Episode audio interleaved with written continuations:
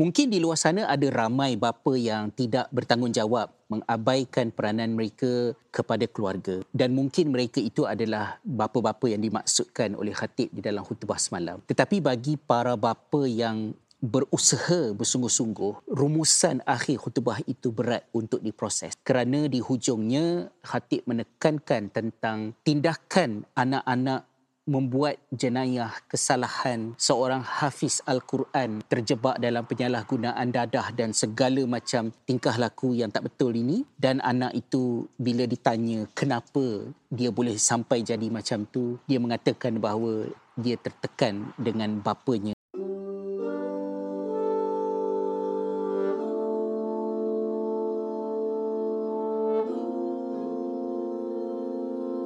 So itu adalah something yang very challenging untuk saya proses kerana definitely sama seperti semua bapa lain yang ada dalam masjid semalam pasti akan bermuhasabah tentang keluarga masing-masing. Sebagai seorang bapa, saya cuba buat yang terbaik. Ketika di Malaysia, tekanan untuk berperanan sebaik mungkin dari segi keuangan, menyediakan bekalan keperluan, memerlu menyebabkan saya perlu melakukan pelbagai kerja yang akhirnya masa saya dengan anak-anak itu menjadi amat terbatas. Malah keinginan untuk memaksimumkan aspek tersebut juga perlu dikompromi kerana tawaran-tawaran kerja yang lebih lumayan pernah saya terima. Tetapi kerana nature kerja itu memerlukan saya untuk travel ke Doha ke Washington secara uh, konsisten dan banyak meninggalkan keluarga saya tidak fikir ia adalah apa yang boleh akhirnya memberikan kebaikan kepada keperluan keluarga kami. So itu masa dekat Malaysia. Very challenging. Dan bila dah sampai dekat Finland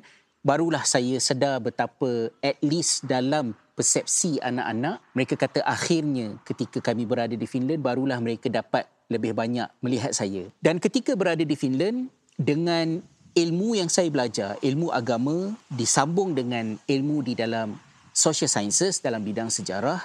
Kemudian ketika di Finland saya menuntut ilmu berkaitan dengan sains pembelajaran. Saya berusaha sedaya mungkin untuk memastikan apa yang saya lakukan dalam konteks pendidikan anak-anak adalah evidence based, realistik dan future proof. Artinya, benda-benda yang saya belajar tentang bagaimanakah cara kanak-kanak belajar, cara kanak-kanak berfikir uh, tentang Eric Erikson, psychosocial development di peringkat umur tertentu apa yang mereka belajar.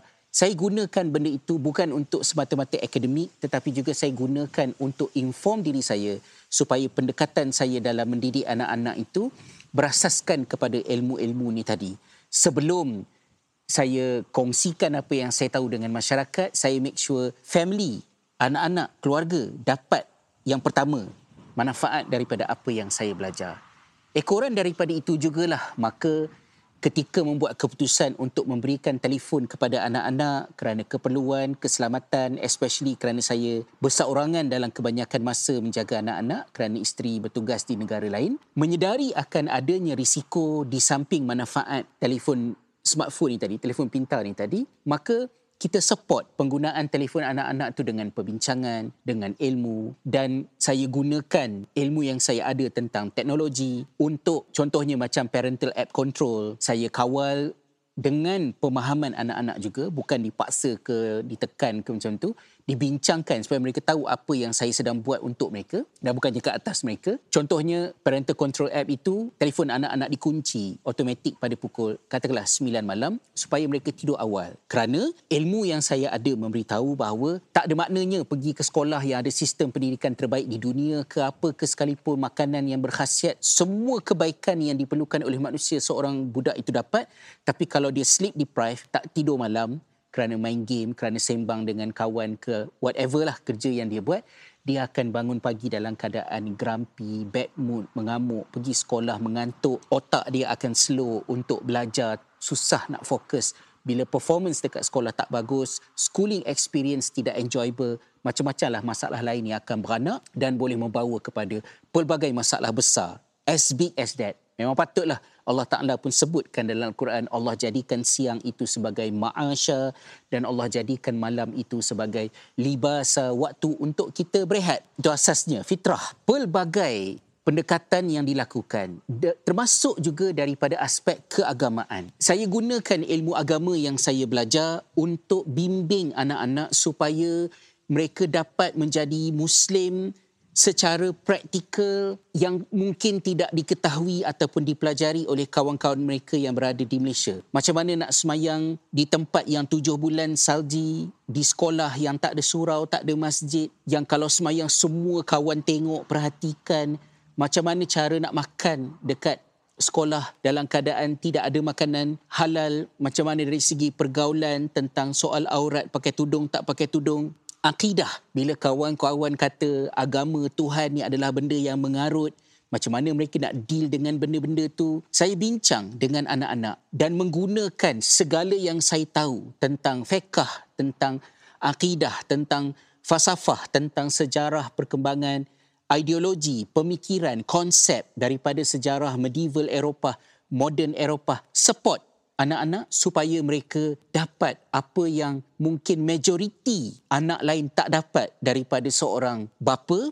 Saya harap itu adalah sesuatu yang valuable untuk mereka dan sedikit sebanyak saya boleh beritahu kepada Allah bahawa itu adalah di antara kerja keras yang saya buat untuk saya mainkan peranan dalam mendidik anak-anak. Dan keterbukaannya juga sampai kepada peringkat kita berbincang tentang benda-benda yang tabu, tentang murtad, tentang kesonsangan seksual, tentang keinginan anak-anak untuk nak cuba benda-benda yang haram, arak ke zina ke yang sangat common di keliling mereka. Saya jadikan diri saya sebagai seorang bapa yang open, selamat untuk anak-anak luahkan, bincangkan kerana saya nak anak-anak jika ada masalah, they know the father is the one that they should go and ask. Dan saya buat sesungguhnya benda-benda ni tadi. Tetapi bila di satu peringkat anak-anak melanggar panduan-panduan yang kita berikan, kita kunci telefon pada pukul 9 malam. Tapi anak ada, anak-anak ada cara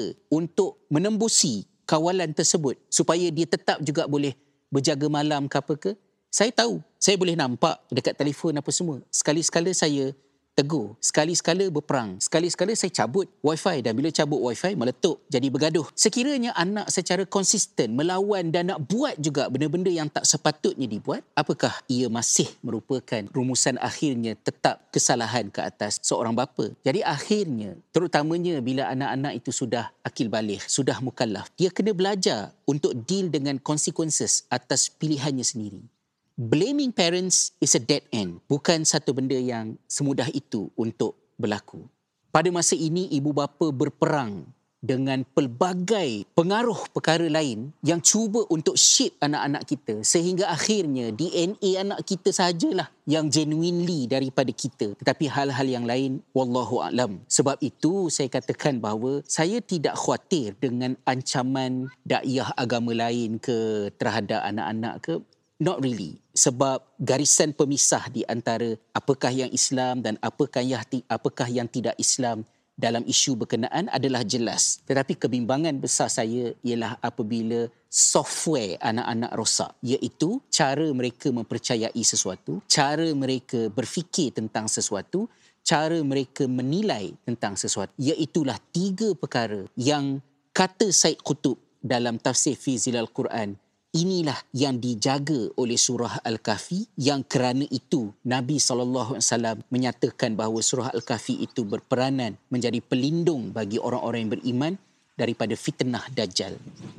Tapi bila anak-anak memilih jalan yang salah, mengabaikan nasihat ibu bapa, berkelakuan biadab terhadap ibu bapa, itu bukan salah ibu bapa. Tapi tak kisahlah salah siapa pun, yang penting ibu bapa khususnya para bapa jangan putus asa. Teruskan berdoa support each other dan kita teruslah menyayangi anak kita semasa mereka sedang melakukan perkara-perkara yang menyakiti kita kerana kita perlu setia berpegang dengan perjanjian kita dengan Allah bahawa mereka adalah amanah kita dan rumah perlu kekal sebagai tempat akhirnya anak-anak pulang selepas hilang dalam perjalanan hidup. Allahualam. Nak hujan kena balik. Assalamualaikum warahmatullahi wabarakatuh.